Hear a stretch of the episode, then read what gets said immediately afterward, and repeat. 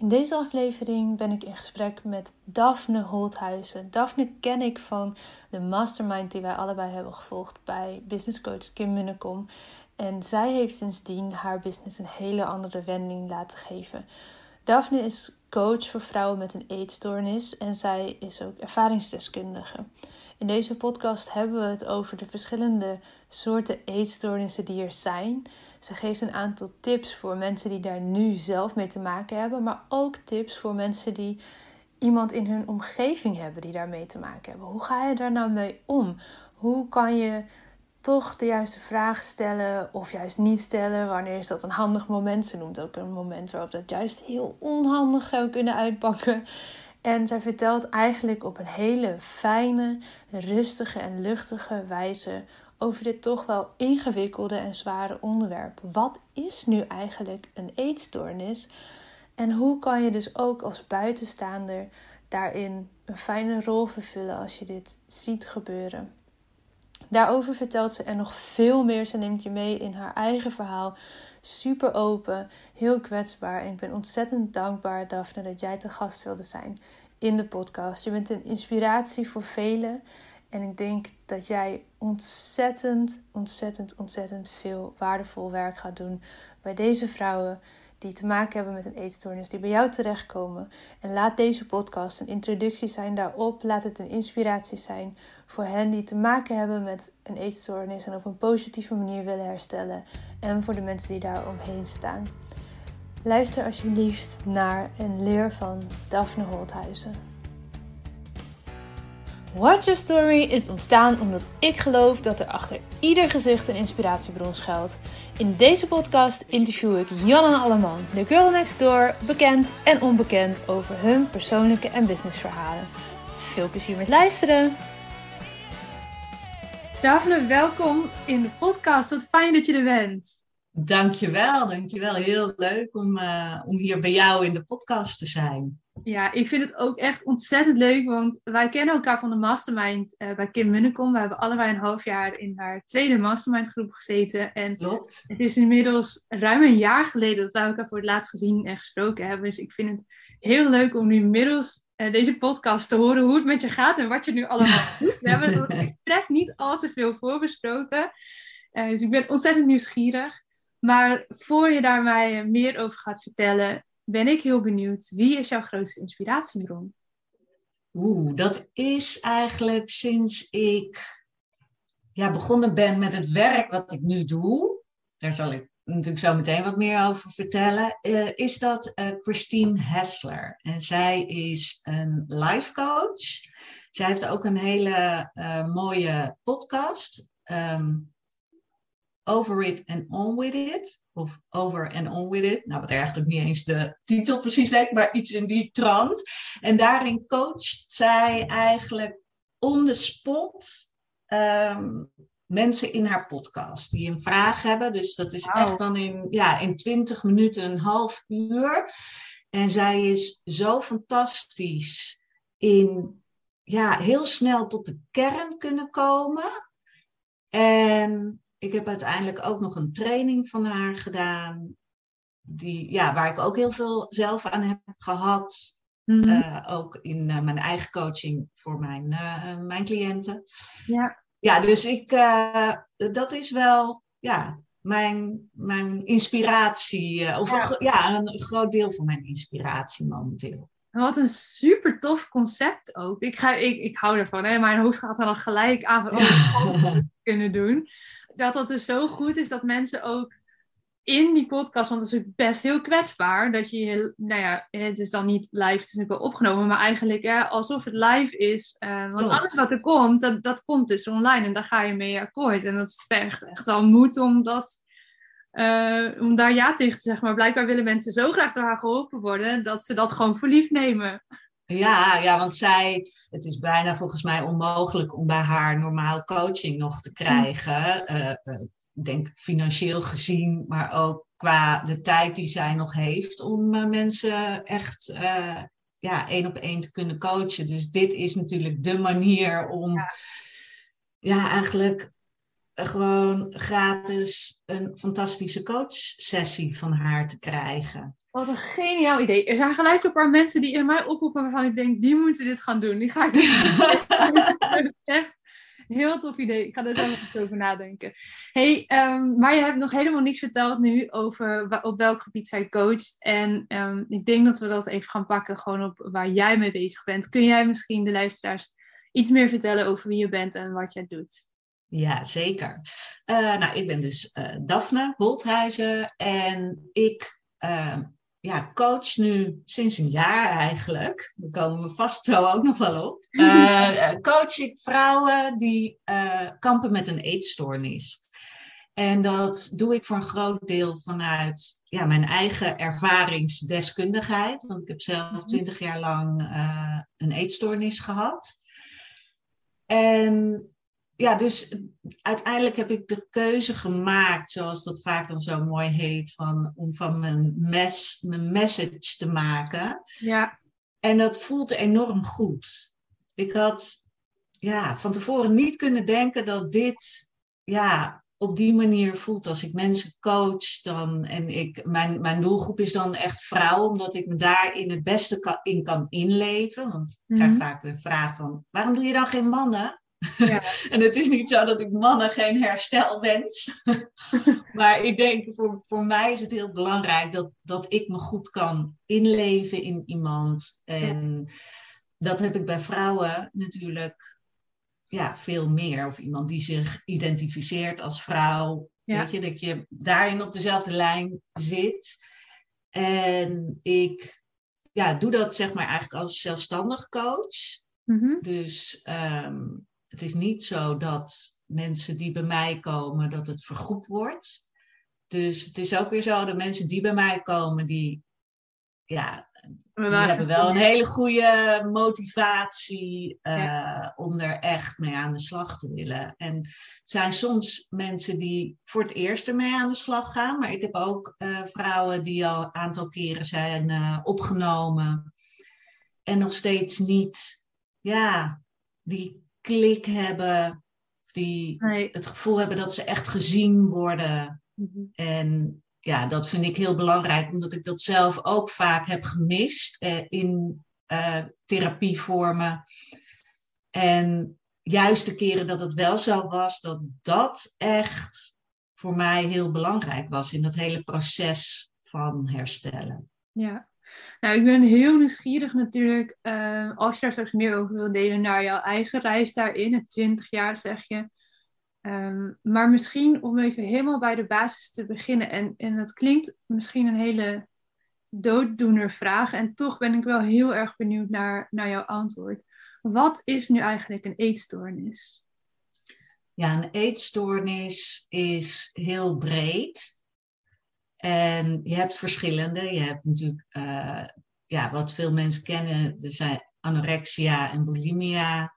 Um, je hebt uh, daarnaast ook nog heel veel verschillende vormen, zoals bijvoorbeeld binge eating. Dat heeft dan echt te maken met, is eigenlijk een eetbuisstoornis zonder compenseren. met compenseren gaat het dan om dat je er alles aan doet daarna om wat je hebt gegeten weer te compenseren. Door bijvoorbeeld bij bulimia is dat bijvoorbeeld door uh, te braken of door heel veel te sporten of door laxeermiddelen te gebruiken. Maar het kan ook inderdaad zijn wat ook heel ja, steeds meer voorkomt. Orthorexia, dat is als je zo extreem gezond gaat eten. Dat je dus ook weer heel veel ja, uh, voedingsgroepen zeg maar, uitsluit binnen je eetpatroon. En waar het om gaat met een eetstoornis is dat, je, dat het je leven gaat beheersen. Dat je daar dus niet meer door die eetstoornis, dat je niet meer op een normale manier kan leven eigenlijk. Het heeft vaak te maken met, uh, er zit veel schaamte over. Um, heel veel um, mensen die hebben een laag zelfbeeld, weinig zelfvertrouwen, zijn heel veel bezig met wat anderen van hen denken, zijn heel erg in het meer ja, pleasende gedrag. Dus ze zijn heel erg van zichzelf verwijderd geraakt. Dus die kern, waar het eigenlijk om draait, waar alles in zit van wie jij bent en wat goed voor jou is. Het lijkt wel alsof daar heel hard van weggerend wordt, Ja. omdat ehm, dat te kwetsbaar is en er zitten te veel angsten, bang om gekwetst te worden van buitenaf, waardoor je er alles aan doet om dat maar voor te zijn. Mm. Een hele he- hoge muur opbouwen. En daarnaast inderdaad dat continu bezig zijn met je voeding. En dat kan zijn in het tellen van calorieën, maar het kan ook zijn in gewoon ehm, zo min mogelijk eten of op bepaalde momenten wel. En dan juist weer helemaal niet. Of in sociale contacten heel moeilijk ja, kunnen, kunnen eten. En smoesjes verzinnen om wel of niet ermee om te Ja, om wel of niet met anderen te eten. En ja, daar zitten heel veel dingen in die ik natuurlijk zelf ook heb meegemaakt. Ja, ja want hè, voor iemand die zelf niet een eetstoornis heeft meegemaakt of, of hè, dat niet heeft, en er zullen hopelijk genoeg luisteraars zijn die daar, daar zelf niet mee te maken hebben gehad. Ehm, ik ben heel benieuwd, hoe ontstaat zoiets? Ik zou hem graag willen inleven een beetje in waarom ja, komt zo'n eetstoornis in je leven? Ja, het is eigenlijk echt een copingmechanisme. Er is iets, kan iets gebeuren in je leven. Dat kan een echte gebeurtenis zijn, maar het kan ook inderdaad jouw mentale gesteldheid zijn. Ja, Dat je bijvoorbeeld heel gevoelig iemand bent en moeilijk om kan gaan met wat er gebeurt in de buitenwereld. En jou, jezelf in combinatie met die buitenwereld. Dat jij gaat zoeken eigenlijk naar iets waarin jij ja, jezelf helpt. Waarin je een veilige wereld creëert voor jezelf. is natuurlijk- houvast ook bij. ja, het is, het is natuurlijk schijnveiligheid. ja, Maar maar wel veilig. Inderdaad. Ja, en dat is vaak zo dubbel. Dat is ook het feit dat iedereen die wil heel graag herstellen, maar vindt het ook heel moeilijk om het los te laten. Terwijl je vaak denkt, ja, maar dit doet je alleen maar pijn. Dus Ja. waarom zou je eraan vast willen houden? Ja. En het is ook nog eens zo dat inderdaad, ehm, er zijn zoveel verschillende ehm, manieren dat het bij mensen inderdaad begint. Bij de een begint het echt vanuit, ik wil wat afvallen en gaat het zo verder. Ja. En bij de ander is het bijvoorbeeld zich echt afzetten ergens tegen. Of, dus het kan best heel onschuldig beginnen. Als je Ja, zeker. Ja, en dat maakt het ook zo tricky. Want aan de ene kant geeft dat gevoel natuurlijk van, oh, iemand gaat afvallen als het bij die persoon daar om gaat. Eh, kan een goed gevoel geven. Want mensen gaan positief op je reageren, want dat is nou eenmaal de maatschappij. En daardoor eh, heb je het gevoel dat je zelfvertrouwen krijgt. Al is dat, ja, natuurlijk niet het zelfvertrouwen wat je wil. Nee. Want het zou niet moeten gaan om wat andere mensen van je vinden. En het zou niet moeten gaan om hoe je eruit ziet. Maar door die dingen is het ook heel moeilijk om het los te laten. Daardoor ontstaat vervolgens ook die angst van, ja, dit is allemaal leuk en aardig, maar als ik het nu loslaat, ben ik dat dus ook weer kwijt. Ja. En dan denken mensen dat ik eh, slap ben, omdat ik dit niet meer heb. Ja. En wat ik ook nog wel heel erg wil benadrukken, is dat ehm, toch nog het meest algemene beeld van mensen met een eetstoornis is dat ze heel dun zijn. En dat maakt het ook nog eens een keer heel moeilijk voor mensen die een eetstoornis hebben, waarbij het niet zo zichtbaar is, waarvan er heel veel mensen zijn, waarbij het dus niet zichtbaar is. Daardoor is het extra moeilijk om te delen. Ja. Want een eetstoornis wil niet zeggen je bent fel over been. Een eetstoornis wil zeggen je, je kan moeilijk met eten omgaan. Ja, daarom ook mijn, mijn eerste vraag van wat is het eigenlijk? En het is goed dat je dat zo benadrukt, want dat is wel, denk ik, het, het beeld wat heel veel mensen, ik inclusief, toch als eerste hebben als je het hebt over een eetstoornis. De eerste associatie, denk ik, heel veel mensen hebben, is uh, de anorexia-vorm van een eetstoornis. Klopt. Die het meest bekend is in die zin. En kan me voorstellen wat je zegt, dat als je een andere uh, eetstoornis hebt, dat het dan dus nog een extra laag erop komt van, ja, dat mensen het misschien makkelijker wegwuiven of zo. Ja, of meteen zeggen. normaal uit. Of, ja. ja, inderdaad. Dat is vaak natuurlijk een opmerking die je dan krijgt van, oh, nou je ziet helemaal niet dat je een eetstoornis hebt. En dat kan alweer een trigger voor iemand zijn van, oh zie je wel, ik ben niet goed genoeg. Zelfs voor deze eetstoornis die je ben ik niet goed genoeg bezig. Ja. En die is wel dat, Ja, en dat is natuurlijk een hele gevaarlijke ook. Dat binnen de eetstoornissen is het soms ook bijna alsof anorexia de high-end eetstoornis is. Zo van, dat is het hoogste doel wat je kan oh, bereiken. Want kan je bijna, ja, daar moet je om lachen. Het is helemaal niet ja, maar, Nee. Ja, alsof je het dan hebt gemaakt in de wereld van eetstoornis hebben. Inderdaad, ja. ja erg, ja. En dat is, dat is natuurlijk zo triest. Dat doet zo'n afbreuk aan de problematiek die speelt. Inderdaad, ja.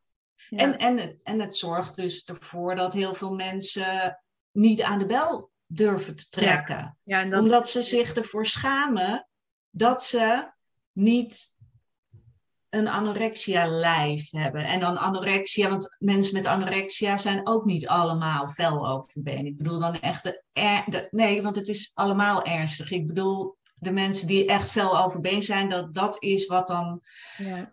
wordt gezien als, ja, als ik dat heb, dan mag ik om hulp vragen. En dat is zo funest. Ja. En dat is ja, wat ik zelf ook vroeger heb gehad.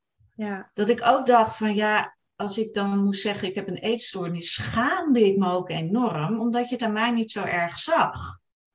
Nee, en de schaamte is natuurlijk al op dit onderwerp, is sowieso al aanwezig. Ja, en, en dan maakt het extra als je ook nog eens een keer denkt van, oh ja, ik kan dit wel zeggen, maar ja, inderdaad, niemand gelooft me misschien. Of ja, mhm. wat moet ik hiermee? En, en hoe zie jij, um, je stipte net al heel eventjes aan hè, van, van hoe de maatschappij naar dingen hè, daar naar, kijkt, wat normaal is en wat niet. En dat de maatschappij, um, nou ja, een, een, wat wij als slank lichaam zien, Ehm, dat dat de standaard is. En dan ben je dus uh, goed genoeg, zoals je dat al mooi zegt. Hoe zie jij de rol van de maatschappij die wij met z'n allen op dit moment hebben gecreëerd in deze uh, problematiek van eetstoornissen? Nou ja, dat is wel funest. Want overal waar je kijkt, en het wordt gelukkig ietsje minder, maar het is natuurlijk nog steeds dat alle modellen zijn gewoon heel slank. En nou ja, zoals ik al zei, het wordt iets minder. Er zijn steeds meer bedrijven die daar anders mee omgaan. Maar nog steeds ook op Instagram. Vooral al die jonge meiden op TikTok, Instagram, die volgen heel veel volgen dan die fit girls en die influencers. Mm. En die zien allemaal het zogenaamde perfecte plaatje waar zij dan ook aan willen voldoen. Ja. En ten eerste is het dan inderdaad social media dat je niet weet wat er precies allemaal achter zit.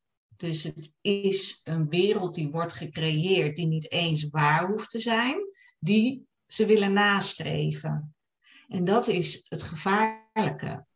En, dat is, en, en het moeilijke is ook, daar kan, je je kan natuurlijk niet mensen gaan verbieden van ja, jij mag jouw Instagram profiel niet hebben, want je bent een fit girl en dit en dit en dit.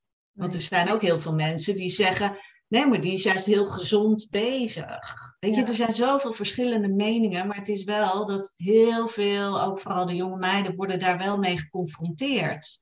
Ja, ja wat ik dus ook heel opvallend vind als je gewoon een beetje door je Instagram scrolt en dan misschien niet per se de mensen die je volgt, maar gewoon hè, in, die, in die algemene zoekfunctie, als je dan niks intoetst, maar gewoon een beetje scrolt.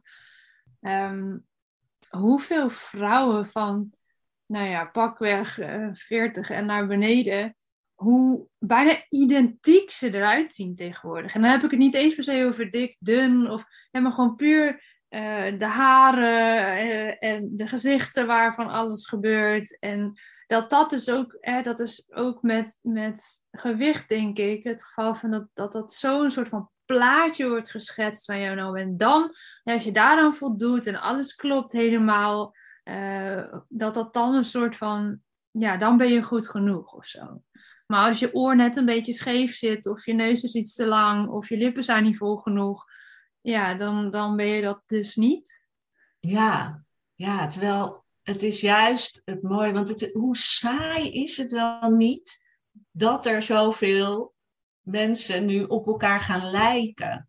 Je ziet het inderdaad in sommige, uh, ik weet niet meer waar je dat nou had laatst of het nou een serie was, of ik weet het niet meer, een documentaire of zo, ergens in Amerika, waar al die vrouwen op elkaar leken. Dat je ook echt denkt, oh my god, dit, dit is bijna eng. Waar is de, de persoon gebleven? Ja, ja. ja dus, want ze, ze, doen al, ze doen allemaal iets. Ze spelen allemaal die rol van, en daarbij hebben ze dan ook nog heel veel ingrepen gedaan om om die rol maar zo goed mogelijk te kunnen spelen. Terwijl, ja, het is zoveel leuker om verschillende mensen te zien. En, en het maakt ook heel erg, wat ik zelf ook vaak heb gehad, is dat, je, dat het zo normaal wordt gevonden dat je maar iets aan jezelf moet doen. En dat het ook bijna oneerlijk voelt als bijvoorbeeld dan iemand heel veel geld heeft en die kan dat allemaal doen en jij hebt het niet. Dus je hebt daarin al een soort achterstand. Dat je daarin ook helemaal kan gaan hangen van, oh en daarom ben ik ook al niet goed genoeg. Want ik kan, ik kan mezelf niet. Zoveel lagen. Ja, en, en ja, dat, dat is gewoon heel erg. En wat, wat ik ook wel een hele goede vind, wat wij bijvoorbeeld ehm, bij Kim ook wel hebben gehoord, Kim Munnekom, dat zij zei van ja, uh, ga de mensen volgen waar je echt blij van wordt op Instagram. Ja. 100 dus mensen maximaal, zei ze. Ja, inderdaad. Ja. Ik zal eens even een opschoning doen bij mij. Ik doe dat ook niet helemaal, maar wat ik wel doe, is dat ik soms weer even bewust ben van, oh ja, van welke mensen krijg ik een onzeker gevoel? Of welke mensen ehm, heb ik het idee van, oh, die zijn beter dan ik. Of, uh, of word ik misschien geïrriteerd omdat ze iets raken in mij en wat mij niet dient op dat moment. En dat soort mensen, inderdaad, moet je eigenlijk gewoon gaan ontvolgen. Ja, Want dat is heel het, het, dient, ja, het dient je niet. En ga mensen volgen, helemaal als je inderdaad met gewicht bezig bent, ga mensen volgen die vooral daar niet mee bezig zijn met uh, hun gewicht en daar verandering in willen aanbrengen? Of ga juist inderdaad het tegen, de tegenpol volgen, die inderdaad veel meer bezig is met of body positivity, of inderdaad gewoon een lijf heeft wat, waar ze heel oké mee is. Want zodra je jezelf daarmee voelt, wordt dat een normaler beeld. Ja. En dat is ook heel belangrijk, want het, zit zo in, het is zo ingeprent van hoe het zou moeten zijn, dat we het bijna eng vinden om onszelf in de spiegel te bekijken. En dat je al meteen denkt, ja, maar dit klopt niet. Nee, je moet eigenlijk bijna een nieuwe blueprint maken. Ja. Hey, hoe is dat bij jou geweest? Want jij zegt, ik heb twintig jaar te maken gehad met een eetstoornis. Kun je ons dus meenemen naar het begin van die stoornis, of misschien zelfs wel met de kennis van nu, daarvoor? Ja. Ehm, ja, het is bij mij denk ik gestart wel. Het, het, het, is een tweedeling. Het had deels inderdaad te maken met mijn lijf en deels al met mijn mentale gesteldheid, om het zo maar even zwaar te zeggen. Uh, ik was al vrij vroeg dat ik het gevoel had van ik heb een verdrietig gevoel. Wat achteraf gezien is dat, waren dat gewoon depressieve gevoelens. Ja. En heel erg ook dat gevoel van ik, ik begrijp de wereld niet. Ik begrijp niet waarom mensen zo onaardig kunnen doen. En ik, ik begreep het gewoon allemaal niet. En daarbij voelde ik me niet helemaal fijn. En dat was echt al zo rond mijn zevende, denk ik. Ja, en daarnaast, ja, en, en daarnaast um, zat ik op ballet. En dat was uh, iets wat ik het aller, allerliefste zou doen. Ik was het allerliefste naar de balletacademie gegaan. Maar ja, mijn lijf was niet goed, zeg ik nu tussen aanhalingstekens, in de wereld van ballet moet je bepaalde, weet je, ik had een te hoge rug en te lage vreven en allemaal dat soort dingen. En um, daarnaast had ik ook niet het lijf van een balletdanseres. Hmm. En toen ben ik, mijn moeder had, was ook nog erbij, mijn moeder was altijd heel erg bezig met lijnen. Dus ja, zoals je wat je letterlijk ja, hebt gehad. Ja. ja, zo van letterlijk zij vond zichzelf niet mooi. Dus ik heb ook niet een voorbeeld gehad daarbij van je mag jezelf mooi vinden of blij zijn met jezelf. Nee, het is altijd van oh ben ik toch dik of met foto's oh wat sta ik er toch lelijk op of en dat zijn dus zoals je al kan zien zijn dit alweer heel veel verschillende redenen die hebben geleid tot bij mij dan die eetstoornis. En ik ben dus op mijn elfde begonnen met lijnen. Nou, dat ging me heel goed af. Ik dacht echt, wow, dit is chill. ik had echt zoiets van, wauw, ik, ik kon gewoon overal nee tegen zeggen. Ik had er ook helemaal geen behoefte meer aan. En dat is ook een beetje tricky natuurlijk, dat mensen vaak denken, ja, maar ik heb er ook geen behoefte aan. Nee, dat is omdat je dat mentaal ook helemaal hebt ja. Blokt eigenlijk. Ja, inderdaad. En nou, dat ging een tijd goed. En ik krijg natuurlijk ook veel opmerkingen van, oh, ben je veel afgevallen? En uh, nou, dat is natuurlijk ook lekker voor je ego. En uiteindelijk merkte ik, ik kan het niet meer volhouden. En toen is het uiteindelijk ja, op mijn zestiende echt overgegaan in bulimia. Dat ik dus eetbuien had en dat ik het daarna eruit ging gooien. En ik denk op mijn. Uh, nee, nee, ik denk 20, 21 ben ik voor het eerst hulp gaan zoeken. En toen ben ik bij de GGZ terechtgekomen in een groepstraject, wat helemaal niet fijn was, waar ik helemaal niet op mijn plek zat. En waarin ik me ook niet echt persoonlijk gezien voelde. Mm en dat heeft wel heel veel impact op me gemaakt. Ja. Dat ik ook echt daardoor weer het gevoel.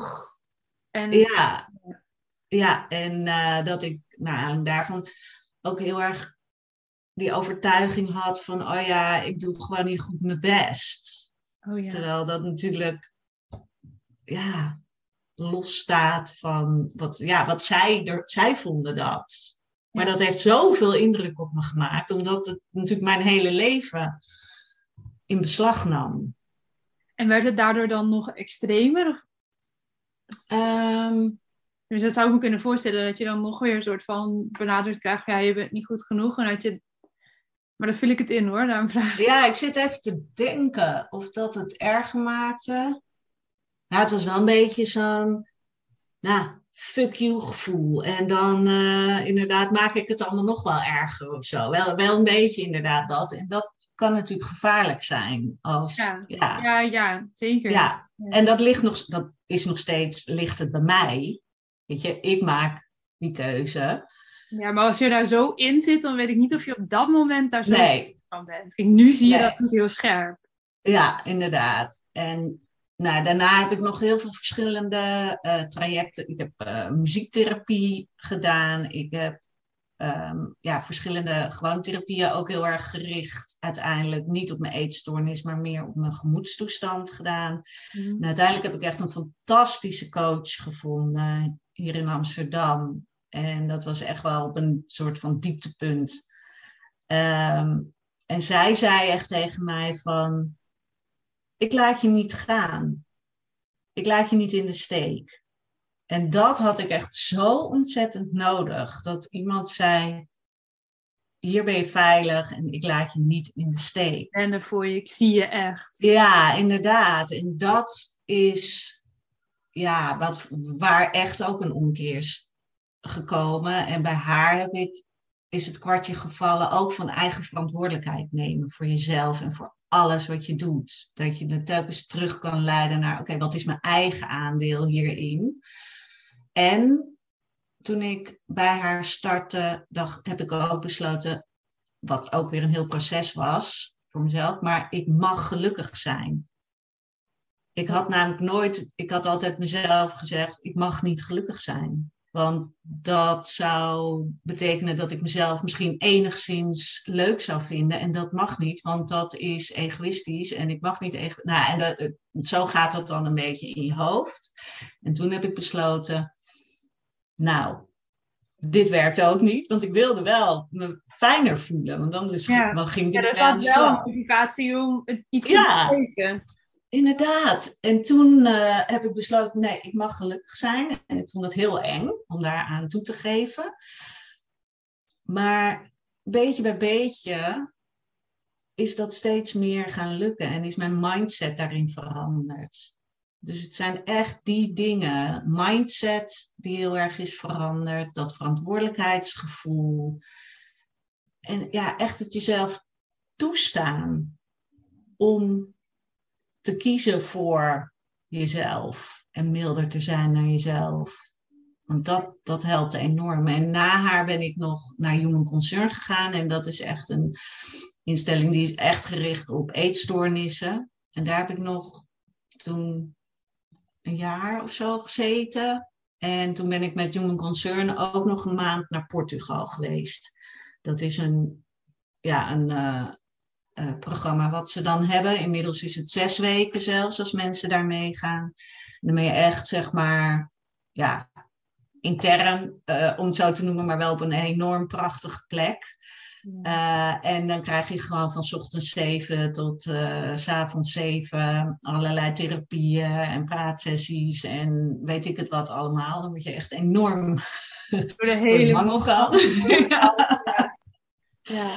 En ja, dat, dat is ook wel weer gewoon, dat heeft ook een enorme boost gegeven. En uiteindelijk voelde ik van na een tijdje, hey, hey, het gaat echt beter. Dus het is, ja, het is een heel proces geweest. En daarom denk ik ook niet zo van, oh, er is één ding wat je kan doen om het op te lossen. Nee, de oorzaak ligt natuurlijk ook vaak bij iedereen weer anders. Dus er is ook niet net zoals er niet één oorzaak is, ook niet één oplossing waarschijnlijk. Nee, klopt. En er zijn natuurlijk heel veel. Ja? ja, sorry. Nou ja, er zijn natuurlijk inderdaad heel veel overeenkomsten. Um, wat ik natuurlijk heel erg merk is nou, dat hele mindset-stuk. En, en het, vooral die negatieve stem. Wat dus eigenlijk negatieve gedachten zijn. Mhm. Die je zelf denkt, maar het voelt echt alsof het je overkomt. En, en je gelooft het ook. En daarin is natuurlijk heel veel winst te behalen. En dat is trouwens niet eens alleen natuurlijk bij mensen met een eetstoornis, maar bij mensen met een eetstoornis is het wel in de. In ja, ik heb het daar natuurlijk heel vaak over met, uh, met mijn business buddy Paula in de podcast, ja. Coach. En uh, ook in onze straalangsttrainingen. Ja, we zien dit natuurlijk uh, bijna bij iedereen. Hè, als je echt gaat kijken hebben we allemaal bepaalde patronen die we in ons leven hebben ingeslepen, maar ook die we hebben meegekregen van ouders en grootouders, of nog generaties daarvoor. Um, waardoor je jezelf, wij, jij en ik, nu misschien vastlopen op bepaalde stukken. Ja. En ja, dat is niet per se alleen maar op het moment dat je een eetstoornis hebt. Maar nee, maar dat is inderdaad wel... wel een ding waar die ja. nog mee mag.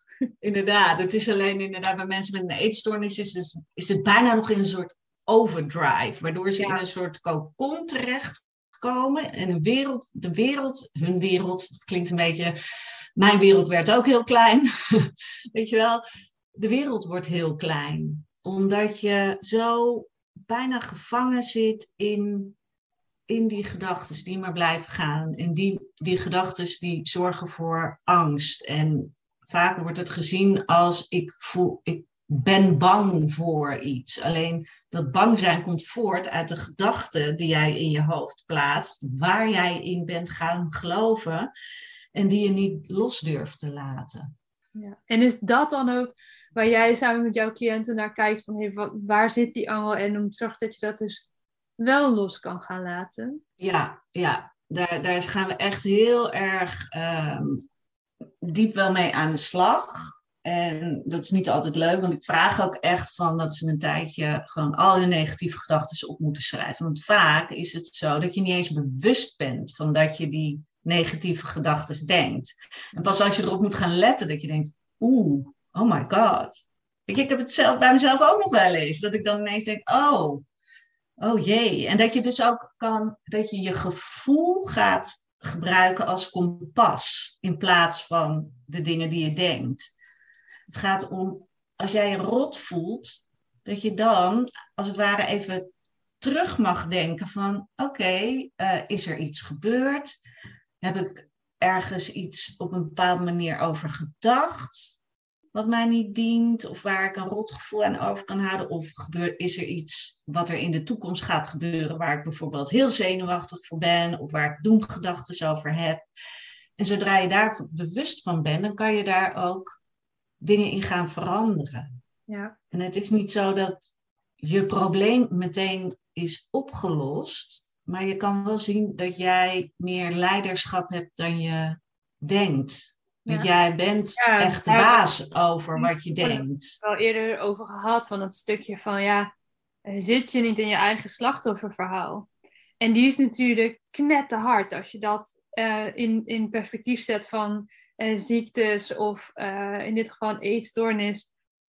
Als je nog niet zo ver bent dat je hem op die manier kan bekijken, dan, dan, kan, dan schiet dat totaal in een verkeerd keelgat natuurlijk. Terwijl ja heel vaak daar wel echt een kern van waarheid in zit. En dat zeg jij ook, hè, van die verantwoordelijkheid terugpakken, die regie terugpakken om te kiezen van ik, ik, wil uit dat ene verhaal en ik wil in een nieuw verhaal. Ja. Laat me daarbij helpen, want dat is zo'n vraag. En dus die, soms met kleine dingen kan je dat misschien zelf tackelen, maar als je daar zo in zit, dan is het logisch, denk ik, dat je iemand nodig hebt die je daarbij helpt, bij die transformatie, kan ik wel zeggen. Ja, zeker. Ja. ja, en helemaal als er bijvoorbeeld ook nog grote onzekerheid is, dan is het ook fijn om het even te kunnen toetsen zo nu en dan. Tot, tot op zekere mate. ja, ja, inderdaad. Ja, en verder gebruik ik ehm, in mijn sessies bij veel mensen ook de matrix-methode. En dat is een methode om echt, als bijvoorbeeld iemand nog heel erg last heeft van een bepaalde gebeurtenis uit het verleden, mhm. dat we daar zeg maar ook de angel uit gaan halen. De trigger waardoor jij je rot voelt. Of waardoor jij bijvoorbeeld in het nu bepaalde dingen projecteert op anderen. Of, uh, Waar moet ik dan aan denken? Bijvoorbeeld dingen van opvoeding, trauma's, gebeurtenissen. Ja het, kan dus, ja, het kan dus echt inderdaad bijvoorbeeld als je heel erg gepest bent vroeger. Ja. Of dat ehm, ik heb ook iemand gehad die had een heel ernstig ongeluk gehad vroeger, uh, waar ook uh, mensen zijn overleden en wat, waar ze in het nu nog steeds moeite mee heeft. Wat heel logisch Op dat moment hadden ze geen controle en nu is de vorm van controle pakken. Ja, en dan met die matrixmethode ga je eigenlijk wel terug naar. Het lijkt een beetje op EMDR, alleen dan wel minder heftig voor de meeste mensen. Uh, omdat je echt. Ik heb jaar mogen ervaren, een paar sessies. En dat, het was echt heel waardevol, maar ook heftig. En dan was ja. het waarschijnlijk niet op zo'n soort trauma als wat jij nu noemt. Inderdaad. Ik wil niet vergelijken, maar ik denk dat er wel degelijk een verschil zit in de intensiteit van zo'n sessie. Al naar gelang waar je het voor inzet. Ja, zeker. En sommige mensen kunnen, kunnen het inderdaad niet aan, maar sommige mensen wel. En, en ik neem dan iemand mee door middel van vragen die ik stel. En we gaan echt kijken op alle zintuigelijke niveaus. Mhm. Waar er allemaal triggers zijn.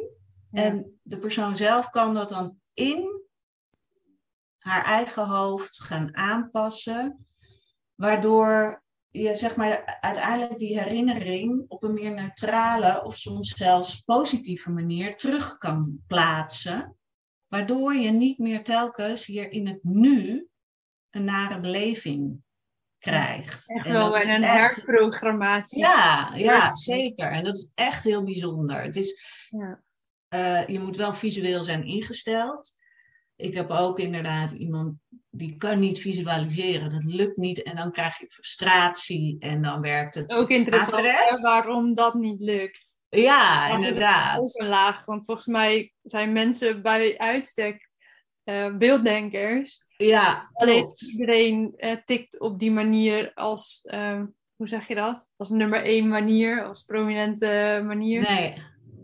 Maar het is wel interessant waar, waardoor iemand daar niet bij kan. Ja, nee, klopt. Ja.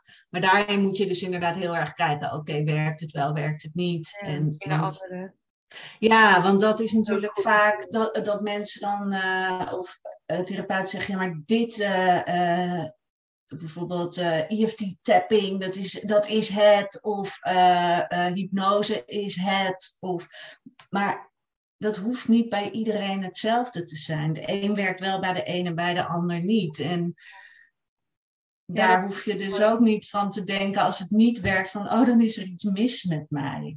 Nee dat is ook soms het gevaarlijke. Dat je denkt, waarom werkt het bij mij nou niet? Nee. Zij roept dat het bij iedereen werkt en allemaal zich. Ja, ja, inderdaad. Ja, ja. hey, um, wat ik jou heel graag nog wil vragen, en dat is eigenlijk, uh, het zijn eigenlijk twee vragen. Want ik denk, de mensen die nu luisteren, er zal waarschijnlijk een groep zijn die zelf te maken heeft met een eetstoornis en daarna gaan zoeken, is gaan zoeken en onze podcast heeft gevonden. En een groep die daar misschien niet zelf mee te maken heeft, maar wellicht wel mensen in hun omgeving kent die daarmee te maken hebben. Ehm, ik zou heel graag ehm, van jou misschien wat handvatten of tips willen horen. Je hebt er natuurlijk al een heleboel gegeven in de loop van dit gesprek. Voor die beide groepen luisteraars. Want ik denk dat dat wel um, dat er een, een verschil in zit, misschien in hoe je uh, of dus goed voor jezelf kan gaan zorgen en daar een stap in kan zetten. Of um, voor de dierbaren die misschien om jou heen staan, die je ziet struggelen. Uh, zullen ja. we beginnen misschien met de luisteraars die zelf te maken hebben met een eetstoornis? Ja, helemaal goed. Ja, wat natuurlijk echt heel goed is, is kijk van um, welke hulp zou, zou bij jou passen. Want het is natuurlijk vaak zo als je naar de huisarts gaat, dan word je gewoon naar één soort instelling, bij wijze van spreken, doorgestuurd. Maar mm. kijken ook bij jezelf van wat um, past het beste bij jou. Want de een maakt het niet zoveel uit die die krijgt als coach of therapeut. En de ander vindt het heel fijn om echt iemand te vinden die bij hem of haar past. Ja. En dat heb ik ook gemerkt. Dat dat het fijn is als je bijvoorbeeld of via via over iemand hoort. Of, uh, en blijf dan niet hangen in, oh, het wordt niet vergoed door de verzekering. En dat is een hele moeilijke, omdat het voor veel mensen zo is van, ja, maar ik kan er toch niks aan doen en dan wil ik er geen geld aan uh, kwijt zijn. Maar zie het ook echt als een investering in je eigen leven. Dat je hier sneller uitkomt. Dat als jij het niet in de, uh, bij een uh, verzekerde instelling kan vinden, of je moet daar nog maanden op de wachtlijst staan, zie dat niet als, oh, het is zeker niet voor mij, ik moet het zelf doen. Dus dat je inderdaad daarin ook in de slachtofferrol gaat zitten, maar dat je echt proactief gaat zoeken van, oké, wat, wat is er voor mij? Want ik wil echt hulp en dan is die er. Dat je dat zo gaat zien. Dus hou daar het vertrouwen in. Um, en verder, hoe moeilijk ook, neem iemand in je omgeving in vertrouwen. Als je het nog aan niemand hebt verteld, voelt het zo ontzettend eenzaam. Dus kijk wie je daarover wat kan vertellen. En daarnaast is het zo, wat ik vaak merk, is als, als je het eng vindt om over je eetstoornis te praten, en helemaal als je bijvoorbeeld wel eet en dat je je dan schaamt omdat je dan denkt van, ja maar dan denken ze vast, waarom eet ze nou, want ik heb toch een eetstoornis. Nou, dat je allemaal dat soort uh, gevoelens hebt. Dan, ja, dat je, dat je bijvoorbeeld dan gewoon zegt tegen iemand, ik ben aan het herstellen van mijn eetstoornis. Ja. Dan, dat, geeft jezelf al een soort gevoel van: hé, hey, ik ben er actief mee bezig. En het is, terwijl dat zou helemaal niet nodig hoeven zijn, maar het, het is voor jezelf dan ook fijn dat je um, nou, dat, dat je omgeving kan zien, ja, tuurlijk moet ze eten. Of tuurlijk is ze aan het eten en wat goed. En dat je dan ook meer positieve steun krijgt en dat jij voor jezelf die schaamte weg gaat halen. Ja, hele mooie tip. Heel mooi advies. Ja, en verder nou, naar mijn podcast luisteren natuurlijk. Ja, precies. Dat heb ik niet verteld, ja. Ja, dat hebben we nog niet gezegd, maar jij hebt Nee, bedenk ik me ineens, het onderwerp natuurlijk uitgebreid bespreekt. Dus ja, hoe vinden ze jou? Noem het gewoon even ongegeneerd. Eh, ja, dat is eh, Life is Better Without. En dat kan je vinden op Spotify, eh, iTunes en Soundcloud. En gemiddeld twee keer in de week komt er een nieuwe podcast online. Er staan er inmiddels, vandaag is nummer 98 online gekomen. Dat is echt niet normaal. Had ik nooit gedacht van tevoren. En ja, daar krijg ik hele mooie reacties op. Dus ehm, ik, zou, ja, ik zou het gewoon even uitproberen. En je voelt of het wat voor je is of niet. En Ja. het zijn meestal ja, podcasts tussen de 15 en 25 minuten ongeveer. En ja, dus dat, eh, dat, ja, het kan, kan Ja. heel fijn zijn. Heel goed, want ik weet nog dat eh, toen wij elkaar in Limburg eh, troffen, dat volgens mij daar ook wel eens over is gegaan van ja, dat, eh, dat een podcast juist zo goed past ook bij jouw cliënten, omdat je het relatief anoniem kan je gaan luisteren. En wanneer jij er klaar voor bent, kan je op een gegeven moment je kenbaar maken van hé, hey, ik ben luisteraar en ik zou nu graag bijvoorbeeld door je geholpen willen worden. Of kan je me verwijzen naar iemand die mij hier of hierbij kan helpen. En tot die tijd kan je eigenlijk in de anonimiteit toch eh, die herkenning vinden en dat stukje eh, gehoord, gezien, gesteund voelen. In, ja, daar is een podcast natuurlijk zo'n prachtig medium voor. Ja, ja, ik ben echt heel blij dat ik ermee begonnen ben. Ook als ik terugdenk aan mezelf, had ik dat heel fijn gevonden als dit er was toen ik een. Ja. is een beetje oma, oma verteld, maar in mijn, in mijn tijd. maar eh, ja, was podcasten natuurlijk nog. Ja, dat was er Ja, dat nog was er niet echt. Nee. En, eh, en ik was bijvoorbeeld wel eh, lid van de ehm, anorexia, bulimia. ehm, ik weet niet eens meer precies hoe het heet, een stichting die dan maandelijks een soort van tijdschrift had. En dat was voor ja. mij dus ook al echt die herkenning van, oh ja, ik ben niet helemaal gek. En er zijn meer mensen die dit hebben. En het is gewoon zo fijn om te kunnen voelen van, oh ja, zie je, iemand anders begrijpt, begrijpt mij. Ja. En dat, ja, dat, dat is het meest fijne, denk ik, wat je kan hebben. Zo van dat je voelt van, ja, je begrijpt mij.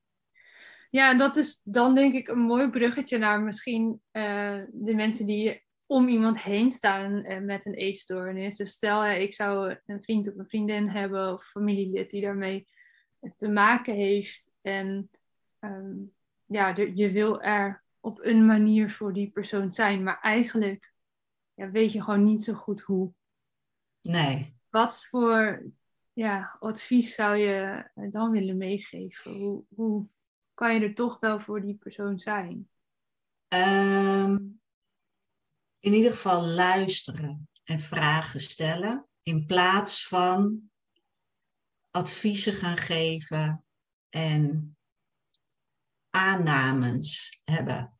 Hmm. Ik merk zo vaak als het over eetstoornissen gaat, dat er echt zo'n lading, standaard zinnen uitkomt bij mensen. Dat je echt denkt, "Oh, ja, dit is dus wat iedereen maar denkt en vindt. Maar bij iedereen, er zit enorme nuance in en bij iedereen is het anders. En nee, als je het niet hebt gehad en niet hebt, dan is het inderdaad niet te bevatten.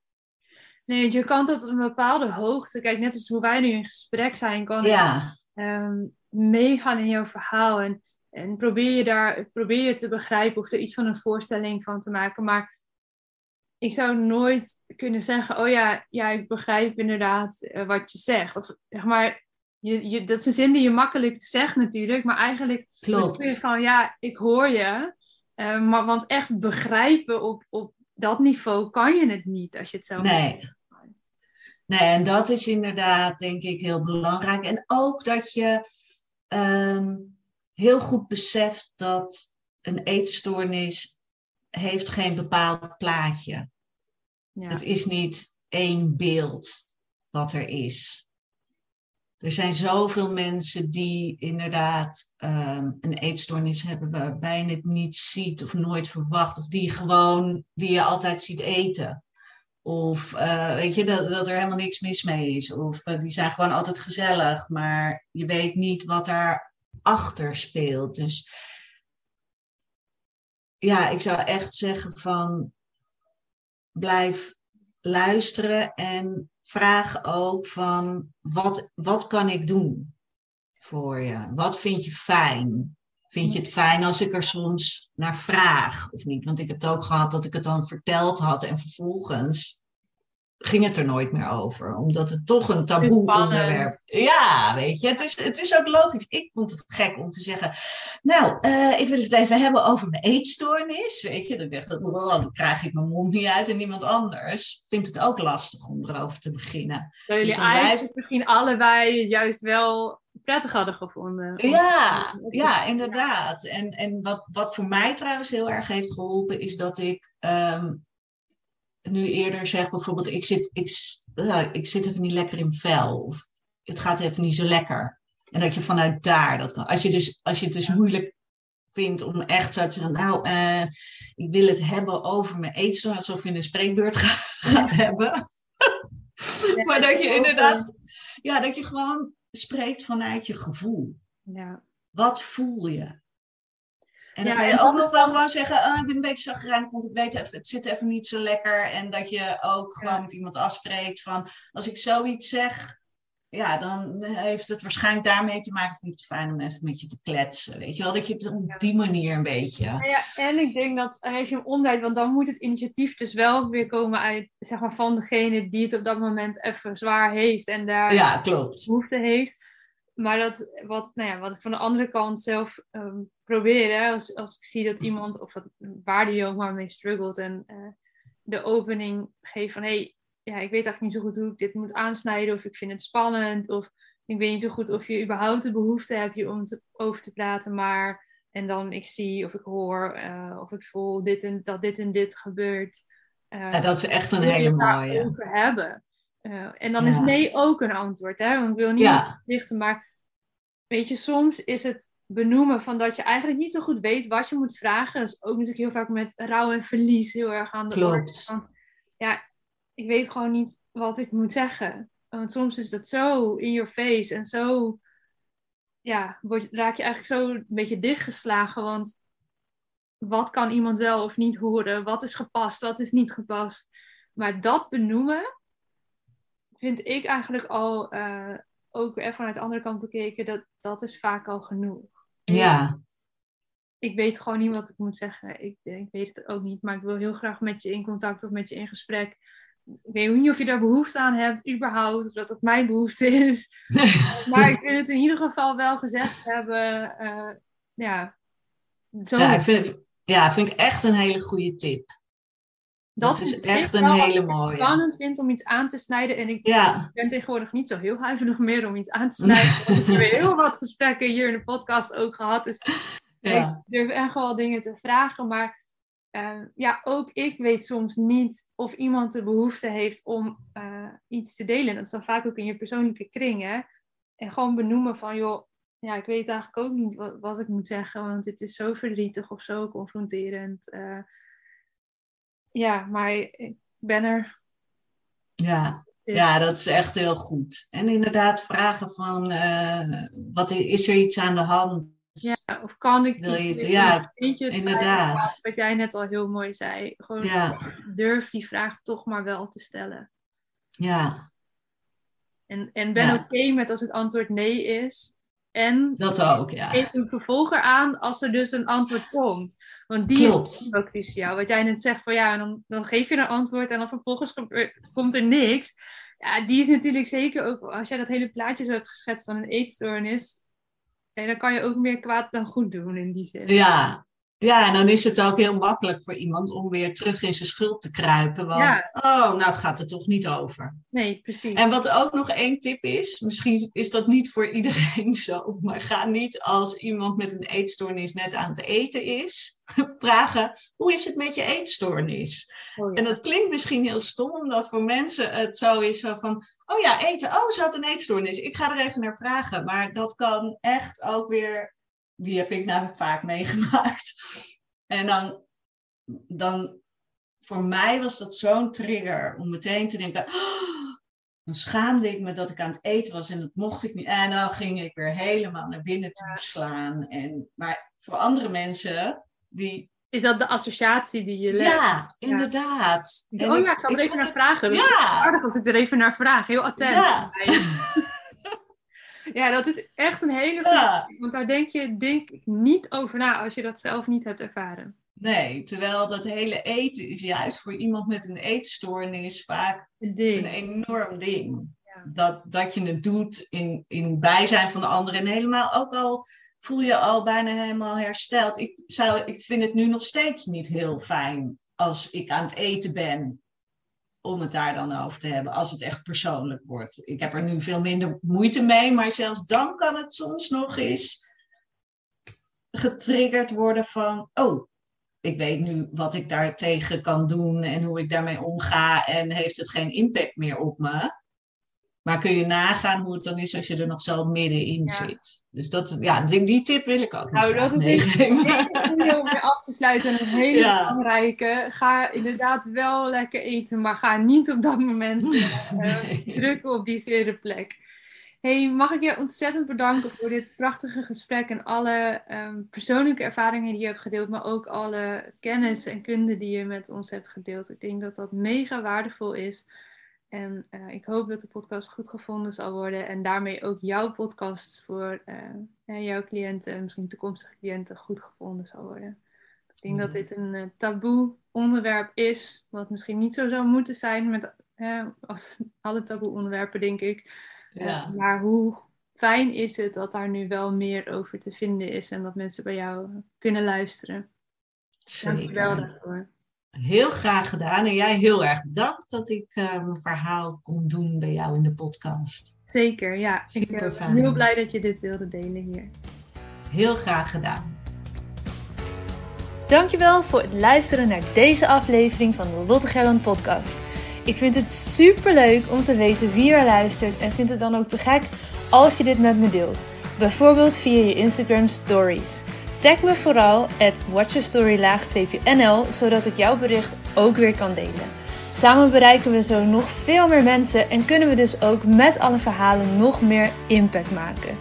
Heb je nou zelf een inspirerend verhaal dat je eigenlijk graag zou willen inzetten voor de marketing en communicatie van jouw bedrijf, maar kom je er niet helemaal lekker uit? Ga dan naar watchyourstory.nl en plan een gratis 30 minuten marketing strategie sessie. Dan gaan we dus samen naar kijken en ik kijk er enorm naar uit om je daarover te spreken.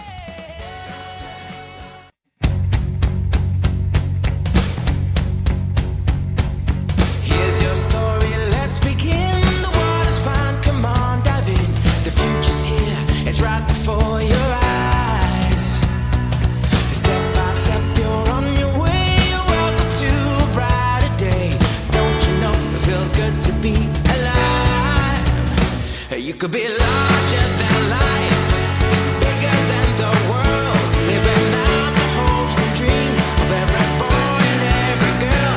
You could fly higher than the sky, shine brighter than the stars. You could have all you ever wanted, shoot the moon and reach for Mars. You know you could.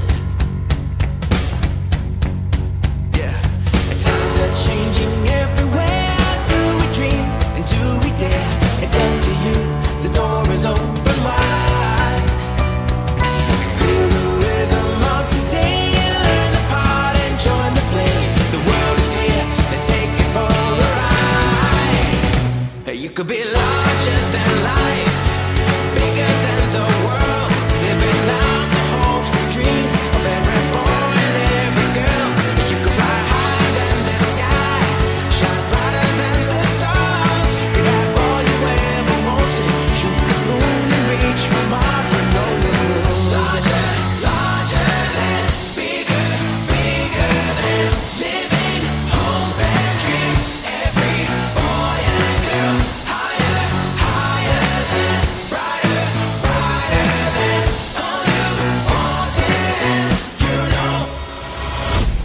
could be